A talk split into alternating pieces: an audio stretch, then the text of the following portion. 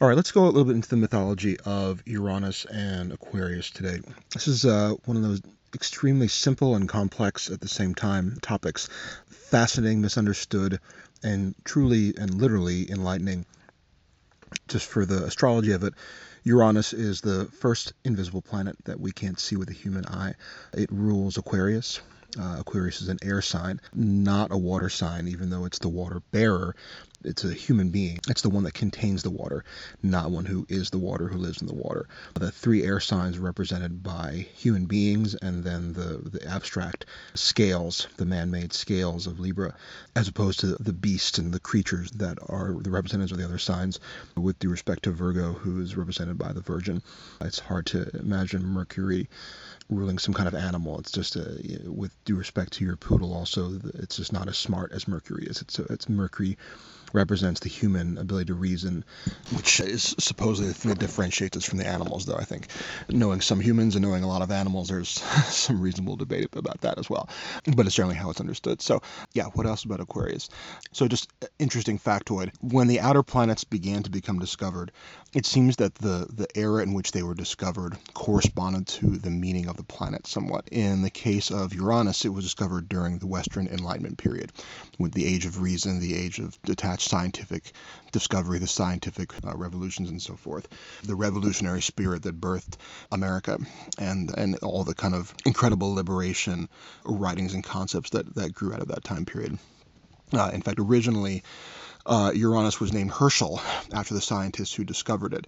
So you had all these other planets of gods of Saturn and, and gods of war and gods of beauty and so forth, and then some some dude with a telescope, and that didn't last very long. And I think the the scientists just kind of named it Uranus because it was the next in line in the the My Three Dads genealogy from Jupiter, Saturn, uh, Uranus but it stuck. And there are some astrologers who say, oh, well, actually, Uranus tends to behave more like Prometheus, who was the, the great awakener of humankind. And we'll have a lot to say about that ongoing. I think this is probably a, a multi part deal here because there's so much to say about Uranus. But let's start with the mythology for Uranus qua Uranus as Uranus. I, as a sort of astrological fundamentalist, the names that stuck with the planets I think we need to sort of give respect to that, regardless of what we think they should be for the most part. Even though there there are going to be plenty of associations with the planets, I think the given names and the ones that the human unconsciousness has sort of stuck with, there is truth there. There's an old expression from Switzerland where they say, trust the poem, not the poet. Trust what actually was written down rather than the interpretations of the people who did the writing. And I think there's something to be said for that in general, sort of trusting what actually happens, not what should have happened or somebody made a mistake someplace. It's like, well, this is sort of what the universe birthed us. And try to glean the meaning there before we, we sort of shoot off in another direction. I think that's there's some wisdom in that for sure. And with Uranus and Aquarius, when we look at it from the mythology of Uranus, Uranus is the star-spangled sky. He's the beyond a sky god. He's sort of the primordial, distant, the sky itself. And when he looks down at the planets and at Earth, it's uh, I often use the analogy. It's like you know you climb to the top of the Empire State Building, you're in, in a low flying airplane. You look down and see all the people and the cars, and there's nothing individual about any of them. You, you, know, you can maybe want to imagine them individually, but really, from that high perspective, everything is sort of a statistical factoid. It's they're interchangeable little bits. There's no concept that that human is pregnant, that human just had a fight with his wife, that you know human just graduated from high school and he's really happy, that other one graduated high school and he's sad because he's going to miss his friends. All this kind of individual, uh, on the ground elements of the human experience, from way way up on high it just kind of washes out. That's actually a bad analogy. It, it it it evens out because we're not able, from an abstract point of view, to perceive individuality, and that's a big part of Uranus's vision. It's a leveling. It's an egalitarian.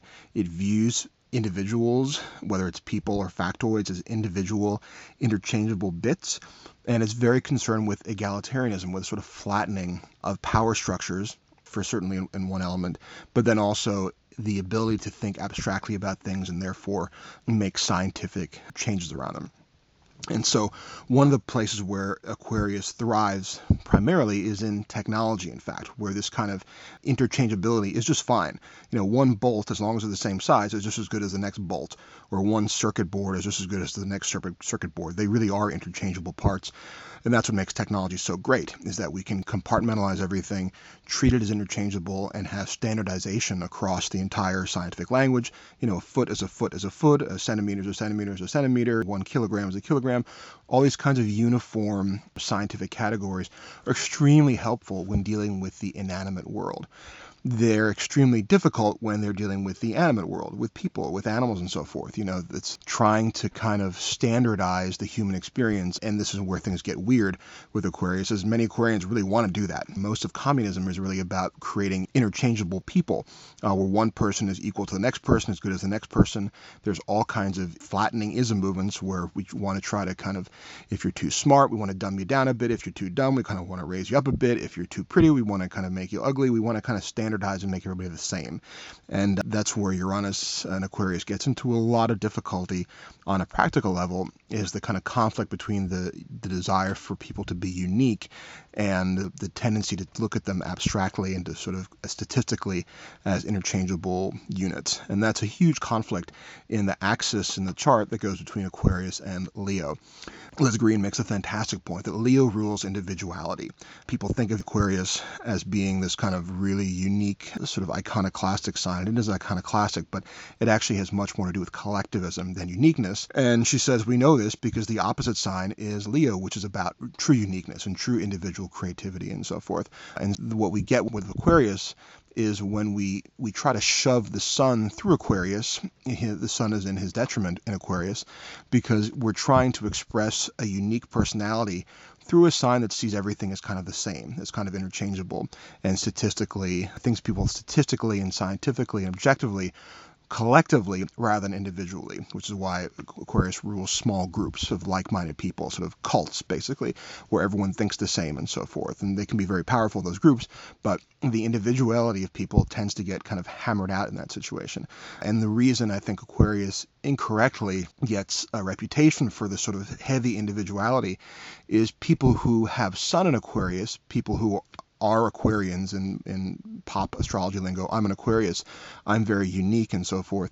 Actually, it's the fact that their sun is trying to express its uniqueness through a sign that values conformity and collectivity the sun has to try really, really, really, really, really hard to have any sense of uniqueness when it's trying to express itself through a sign where everybody's the same. And so that's why you get the kind of purple haired people, and, you know, back in the day when piercings were really far out, people trying to express uniqueness in really, really quirky ways, having to go way out to the edge of what's normal to find any sense of individuality because through Aquarius they felt so conformist. They felt so stifled by collectivism that their sun is really has a very difficult time expressing. So people who are Aquarians cut them some slack, even though it can be oppressive how how kind of militantly quirky they can be.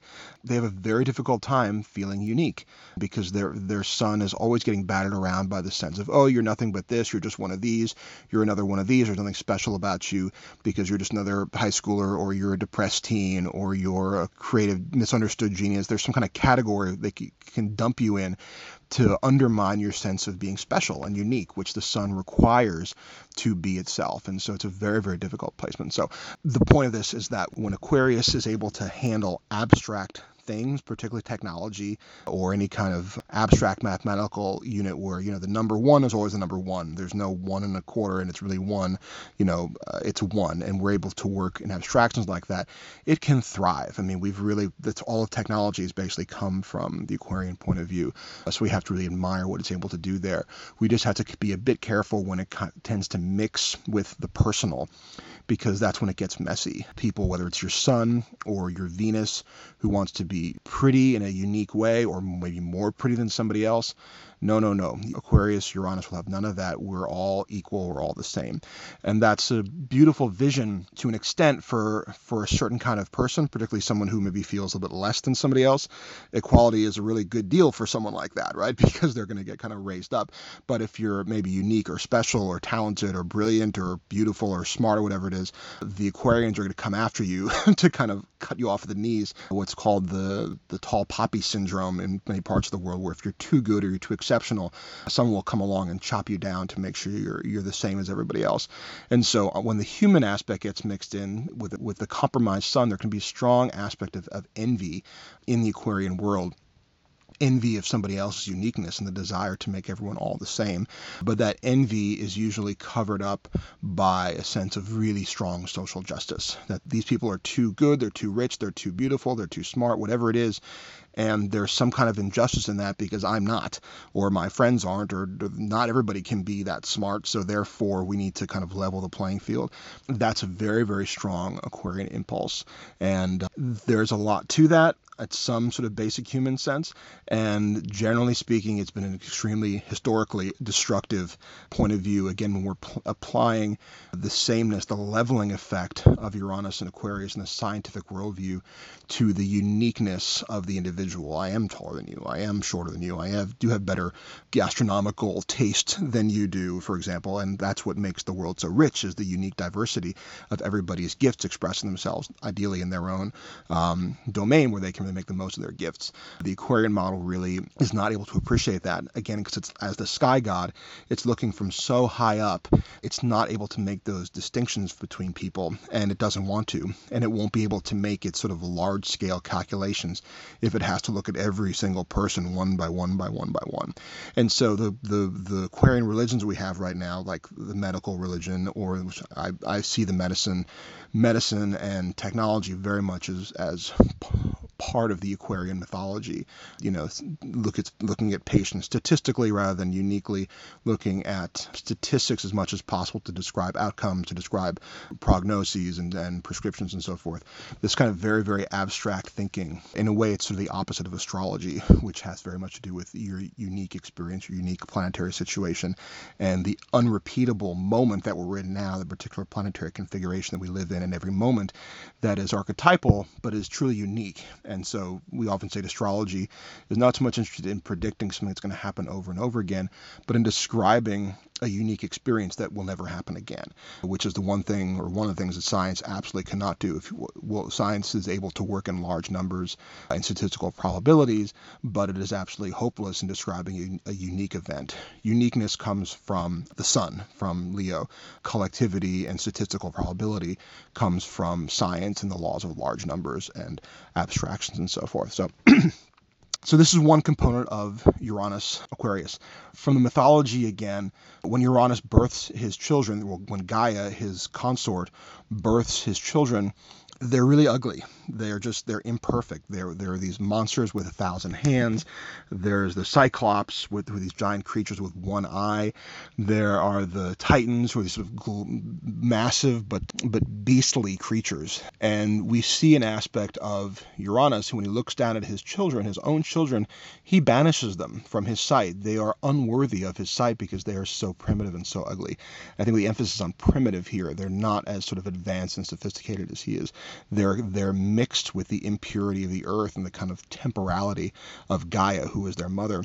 And so we see the aspect of him that is incredibly intolerant and judgmental in in a very detached way. And this is one of the elements of Uranus we can experience when we're in his throes. We can be extremely judgmental and and cruelly and ruthlessly dismissive of things that fall outside of our acceptable frames. And so one of the the ways we see this is in the isms. Uranus, when we have a Uranian experience, Jupiter is known for his thunderbolt, but there's an ascension of consciousness, let's call it, a degree of awareness. When Uranus strikes, we can have a vision that is just simply a higher vision when we've been sort of walking along like dumb animals for a while, and we'll get more to that when we talk about the Promethean aspect of Uranus. But there's a quality of insight that Uranus can give us that is breathtaking, where all of a sudden we've seen the vision. We've taken the red pill, to use the Matrix analogy. We were blind before, and now we can see. And it can be any number of visions. It can be a religious awakening where, oh my God, I see the light. It can often is something related to social justice where, oh my God, I see how oppressive we've been, and so forth. And I see a higher vision of humanity where we're all equal and we're all brothers and, and no one is ruling over anybody else. You know, it's, it's all unequal and power based and uh, and we're better than that. And or uh, veganisms or veganism or or oh my god the animals we've been killing all the animals. We're torturing animals. We're better than that and so forth. And the animals are equal to us. We're all animals on earth and god loves us all the same and so forth. Again the same the same. We're all equal. No one is different. That kind of ideology can really possess one and paradoxically make one incredibly intolerant of anyone who doesn't follow the new vision once we've had it. And there's a very uh, intense and an archetype archetypal experience that people have when they have these kinds of awakenings, which is they awaken from often themselves being an, an underdog. For example, the LGBTQ community, which has has transformed in leaps and bounds in the past 20 years in terms of social acceptance. At the same time, once it reaches a level of, of acceptance, it actually can become extremely tyrannical itself. So a lot of the times, people who, and this is, we'll get more into this in the Promethean aspect, but um, what's strange about the Uranian re- revolutions is there's a quality of this underdog or the oppressed kind of rising to the surface, but instead of just rising to equality, they wind up rising into a place of tyranny themselves. And often their kind of tyranny is worse than the tyranny that they fought against. So we'll have to t- we'll we'll pause this. Let's talk about this more when we get into the into the Promethean aspect. Uh, the point here is that there's a kind of enlightenment. There's a detached enlightenment that can happen with the Uranian vision, where all of a sudden your consciousness is elevated, you have a breakthrough insight into a way of viewing the world that is higher, more comprehensive, more enlightened, more egalitarian than what you had before. And you basically can never go, go back. And that kind of insight can take over your life. It can it can possess you because it's such a compelling vision you can have. Certainly, many many Marxists and social justice warriors have this kind of experience of oh my God, I've seen the light and the oppression and everything like that, and they become passionate advocates to the extent of often even sacrificing themselves. For example, during the Spanish Civil War, there's there's the the, the, the communist rebels would die for what they believed in. They believed in, in, in communism and the, the equality of all people, and they they raged against the the system often to their own deaths, just like the Americans, the capitalists, or the, the, the early American revolutionaries who, what did Nathan Hale say? Give me liberty or give me death. I regret that I have but one life to give for my country. These kinds of passionate cries for freedom. The movie Braveheart is full of this kind of sentiment with Mel Gibson, just how passionate the drive for freedom and liberation is from oppression and the desire to be to to to not be personally free per se, but liberty in a grander sense, although there is a personal component to for sure. So yeah, I think it's just that those kinds of insights are very powerful. What I want to connect to in a bit is that paradoxically, uh, once the liberation is achieved, this is the liberation mostly of the little people, if you pardon my French. These are not the natural kings and queens and rulers and sort of the, the upper class who grew up with servants and grew up bossing people around and grew up just with that sense of entitlement and privilege, which makes them tyrannical in the normal sense, but somewhat competent at it. And I think during the, the Russian Revolution uh, is a good example of this. You know, the, the monarchy at that point was they were used to ruling and they they was problematic, but then when the communists and the Bolsheviks took over, whoa, they were, you know, Stalin has killed some like 20 million people. You know, the kings and the queens weren't great and they had, you know, their miniature gulags, but they weren't nearly as efficient at mass, mass, mass destruction. And that's fairly common. The French Revolution was famous for this as well, just the, the beheadings and the kind of the craziness when the the people took over power with their fanaticism of, of, their version of liberation, and they were much, much more destructive than the admittedly, you know, fat and entitled and un- unjust ruling class. And so there's an interesting phenomenon one sees almost every single time when the successful revolution happens that often the revolutionaries once they're in power they don't really know how to how to handle it partly because they don't believe in power because they want everyone to be equal but also because i think the power instinct never entirely goes away which when we get to pluto what what many people just see is oh they're just they're just envious. That's why they're doing these revolutions not because they've got a greater vision of equality. That's that's pluto's very cynical version of it. But when you see the power enacted it's hard to to disagree with that and how how brutal and how violent and how inhuman the humanists can be once they gain power. It's a fascinating phenomenon and and a bit scary.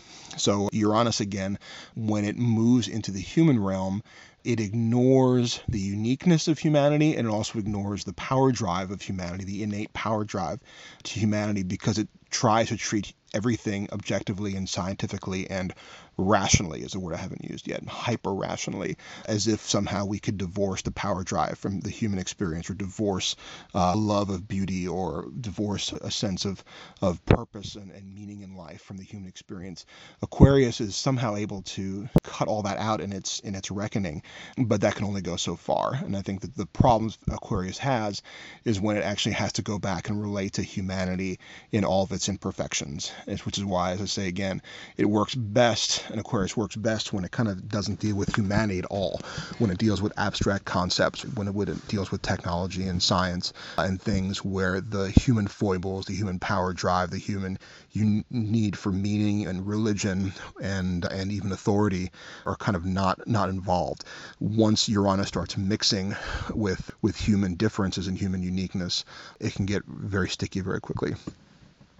Okay, it's a fascinating subject. I think, like I say, mostly misunderstood in most astrological connotations, where discussions where Uranus is kind of the rebel sign and it's all about being unique and, and so forth. And it's sadly understood. In a way, it's a very simple sign, but like I say, it's actually very, very complicated. So that's Uranus mainly from the mythological point of view of the detached, intolerant father who is disgusted by his children, who's disgusted by by the earth and all of its kind of irrationality, of all of its uh, unevenness. You know, there's a big tree there, there's a small tree there, now there's a swamp. It's just it's just so messy and irrational and and messy and As a quick aside about that, there's I was house sitting for a woman in Northern California at one time, and and she had her kind of goddess art everywhere, and it was just tons of expression and tons of art but it was there was no structure to any of it. It was just all just kind of emotive and emotive and emotive, and it was just, just I I'm a fairly Uranian guy myself, and I was just like, ugh, it's just it, it just lacks that kind of structure and that kind of vision. It was just kind of all about the emotional expression, and it was just really, really just basically terrible, you know. And great art has both, in my opinion. It's not just purely uh, mathematical, uh, which a lot of modern art tries to be, tries to kind of divorce itself from emotion or inspiration or anything like that, and just be a purely um, uh, intellectual exercise. But the, at the same time, the other kind of just purely emotive, you know, groaning art, it's also intolerable. And so there's you know, the best art is the masculine and feminine blended together. But from a Uranian point of view, that kind of animal bestial emoting is just absolutely disgusting. And that's really the word. It's not it's wrong or moral. It's disgusting because it's beneath us as evolved humans. I think we need to I, am having a hard time putting off putting this off anymore. There's another aspect to uranus. The, the next great aspect to uranus is the association with prometheus. And i think it's impossible to really deny this Rick Tarnas, one of the Northern California astrologers, wrote a book called Prometheus the Awakener about Uranus. And in his idea, Uranus was actually misnamed, which, again, in my point of view, trust the poem, not the poet. Um, look at what is rather than what, you know, some accident in, in the universe. I think there's a great deal to be said about Uranus as being Uranus. But having him having a Promethean aspect is also, I think, undeniable. Prometheus was one of the Titans. Prometheus actually means foresight. He had a brother, Antimetheus, which means hindsight. Obviously, they had a very diff- different perspectives in the world. But in the mythology, uh, Prometheus actually made the human race out of clay. He is our our our father of sorts from a material point of view, which I think is a fascinating analogy. And what happens in the mythology is Prometheus looks at the humankind and he sees us living like animals. He says we're we're living like beasts. We're just doing all we do is power play. All we do is you know mate and and and try to eat and try to one up each other. And he's dismayed because he knows what we don't is that we are as gods. We are meant to be as gods. We are not meant to be these beasts. And so what he does is uh, he's often considered a rebel, but he's not in fact a rebel. What he is is a thief. What he does is he steals the divine flame from Jupiter, from the king of the gods, and gifts it to humanity, brings it down to, to, to mankind so that we can see our godliness. And this analogy is so ripe in terms of Prometheus's gifts to humanity, in terms of the enlightenment that he brings to humankind. Navigation by the stars, showing us that kind of cosmic order and, and higher order in our in the service of now being able to navigate the oceans. What a gift from from Prometheus, our our, our Titan father. Astrology, a higher system of understanding that brings us out of just simply even animal shamanic religions, throwing chicken bones and you know praying to nature spirits. No, look, we're part of this higher cosmic order. We're not just these sort of uh, primitive shamans dressing like goats and things like that. Where we can pull out of that all the sort of technological gifts come from Prometheus uh, mythologically. The internet, automobiles, the washing machine that, f- for example, liberates women from having to stay at home all day and, and do the dishes, you know, for hours and hours and do the laundry for hours and hours. Now we have machines that do it for us and it frees us up to be, be more than just animals. So anything that kind of ties us to our biological natures, to our animal natures, to our primitive instinctive natures, to our base natures, Prometheus is there to awaken us, to say, no, wake up. You're much more than that. You are as gods. You are not just merely human, merely an animal. You are as gods. Wake up. And uh, when that flame burns, Prometheus can share that flame with uh, to awaken an entire population. And the ideas of liberation like that can grow very powerfully. Again, these are the isms that are associated with with Uranus and Prometheus. I see veganism as a big one, LGBTQ liberation as another one, all the kind of minority liberation movements and the anti-colonialism and things like that, where there's sort of a power differential the kind of awakening to level the playing field is huge. And that's what Prometheus does in effect. Remember, Zeus, Jupiter, is king of the gods. He's not just king of man, he's king of the gods. He is the ultimate in privilege. and I was going to say in white privilege. He's the ultimate in uh, deific privilege. He is superior in every way. And by stealing his fire, Prometheus attempts to bring make the gods lower and raise humanity up so that humans can see they're not special, you're just like them as well. And and flattening things and making things more equal is part of his vision there. So the equality side is more the Uranian side, but the idea that humans can be more than we than than animals, the evolutionary side of that, that's Prometheus to the core. And in the stories, of course, Prometheus is not he doesn't get away with it. he is punished. Jupiter, of course, doesn't like this. He doesn't like giving up his power. He doesn't like these upstarts, these young tech upstarts, human beings, new innovations, saying they're just as good as me. I'm the king of the gods, blah, blah, blah. So he finds Prometheus, and in the story, he chains him to a rock. And every day, an eagle comes down, this is Jupiter's bird, and pecks out Prometheus's liver which is Jupiter's organ in the body. So he goes chomping up at, at, at Prometheus' liver, incredibly painful. And then every night the liver grows back and it happens again. He's basically tortured for his crossing of the gods, his arrogating uh, the human race to God level. He's punished and tortured for this for a long, long, long time. And as the story goes, while he's on the rock being tortured every day, he is defiant. It's some of those moving. There's I can't remember the name of the, the play, the the Greek play about this, but he's defiant. He says, "I am not sorry. I don't recant. I don't repent for what I've done. This is as it should be. My creations, my human beings, are as gods, and I am. I will take the punishment gladly for this because this is this must be." And I think that's kind of part of the the evolutionary spirit. This must be, this has to happen. Evolution has to move forward. We have to progress. We have to go into space. We have to make that go to Mars. We have to do the next thing. And there's something about that that is just so blindly driven that it's inspiring on one level and often, you know, especially if you're the one who's in power, it's terrifying. But there's also something to, especially to Aquarius as a whole, that's kind of morally indifferent. It's just kind of, it has to happen there's not a sense, even like the internet, for example, you know, for those of us who are old enough to remember when they came around, it was a humongous tool of liberation. We will all be liberated from having to buy maps, from having to, to go to the photo development guy and mail letters all the time and then wait for the post office to lose all of our stuff and whatever. We could mail stuff instantly, free of charge. We, we can Skype now. All of a sudden, there's no more long distance call charges. We don't have to go to travel agents anymore because Priceline lets us. It was so liberating over the, the primitive world we lived in before the internet. Which again, if you if you if you are less than 30 or 40 years old, you you, you can't imagine the savagery that we all grew up in.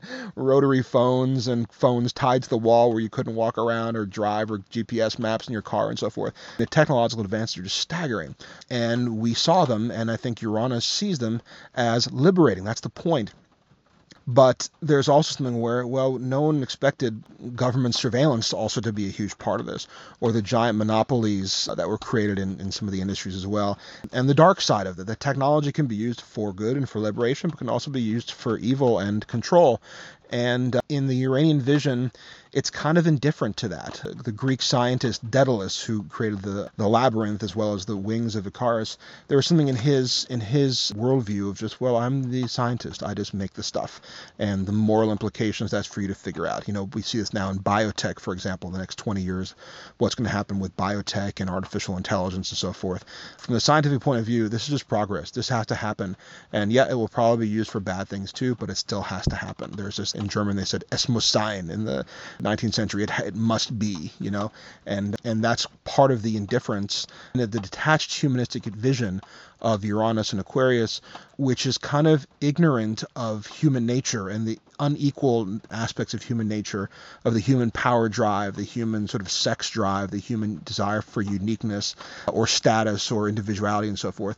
It's and you know you meet a lot of tech people, you know blockchain people or artificial intelligence people, and they're like these super super super brilliant nerds who have themselves, you know, most of them are many of them are very autistic and sort of they're just cut off from their primitive sides almost entirely. They're emotionally kind of awkward. They're not really bonded with friends and family. They're just kind of uh, like brains walking around with with thick thick glasses, and that's how they see the world. They're just not part of the the normal status and power structures of the world. Again, Pluto would often say, well if these were the nerds getting beat up in high school, you know, their their power structure is there's a strong desire for vengeance against the bullies and the Jupiters in their lives, and then you know by becoming the tech nerds, they become the the kings like like Zuckerberg or something like that. And you know, I think that that there's some truth to that for sure, because in the human experience, you can't really get rid of the power drive, and so how we balance our Pluto and our Uranus is one of the arts of living that we'll have to wait for another talk. But I think the the the aspect of Prometheus that's inspiring, that wants us to be more than just the primitive animals we are, it's just a compelling part of our experience. And uh, there's so many ways it expresses itself. A lot of the isms we encounter, like I say, veganism is a good one. Feminism is another one where women we're tired of being subjugated. We want to be equal to men and not just be concubines and whatever. We want to have lines in the movies and we want to be astronauts and so forth and not be sort of be the victims of our biology, of our primitive biology, where we're all we're good for is making babies and so forth. Uh, so there's a little, that liberating from the biology level is just it's so endemic to to Uranus. But as I say, what's often kind of unsung is once the oppressed group actually liberates itself, they tend to become the oppressors themselves and in ways that are much more inhuman and intolerant. And that goes way back to what we were saying about Uranus and his children, where he was just disgusted at, at the imperfection of his children and the primitive nature of his children, that uh, he was just disgusted by them and intolerant and incredibly judgmental to the point where he just banishes them. What we see with the, I mean, I, have been a vegan for many times, and I, I don't try to associate with other vegans because they're, they can be, well, they can be like this. Once they've seen the light, oh my God, the animals were oppressed. We don't need animals. We can just live off of, you know, quinoa and whatever else. We don't need to be killing animals. Once they have that revelation, and this is not all vegans, of course, but there's a certain sector, the, the sort of PETA vegans, where they see the injustice, and then anybody who's a meat eater is beyond the pale. They're simply inhuman. They're they would be banished if we could banish them, and if they ever gain power, they would you know send them to the gulags. You know, not just say, oh, you know, you should really consider eating more more plant food. No, no, no. They're beyond evil. They are savages. They are primitives, and they need to be eliminated. There's a very strong purity level in all of the isms that we encounter through these Uranian visions, because the when the visions strike us, they are so pure. They are so ethical, highly highly, highly ethical, impossibly ethical for the most part, because they don't take into consideration that we still do have an animal nature. We can transcend it, but it never entirely leaves us. As long as we're still on Earth, we have to balance the rest of our planets and the rest of our signs with the, the Aquarian vision. So that's often left out in the Aquarian vision, which is why they're so often frustrated and so frustrating to, to deal with. And the art, and as astrology teaches us, is to be able to balance the various archetypes, particularly Pluto, which is the most instinctive primitive planet, with Uranus, which is the most advanced futuristic planet, right? So this helps us kind of get some perspective. Astrology helps us get some perspective on these archetypes because when we're basically possessed by one particular archetype, especially an outer planet archetype, it can be overwhelming. You know, when you have a true Uranian vision, that can be it. You know, you can see, oh my God, I've seen the light. I'm devoting my life to this cause, and I'm going to live in a loincloth out in the wilderness just to, because we shouldn't have whatever, you know, the, the corruption of modern society or whatever, whatever your vision is. It's very, very easy to get completely swept away by that and like all the outer planets and, you know, possibly lose your life or give up your entire life for this vision that may not work because you haven't integrated the vision with the rest of your chart. And that's sort of one of the dangers that astrology can help to highlight is, you know, when these powerful outer planets become part of your life, how to take them gracefully as part of your whole life experience and not simply uh, trash the rest of your chart and and give up everything for a Uranian vision or whatever else. So uh, again, some of the wisdom you can get from astrology and the, the extraordinarily holistic view of life that it has.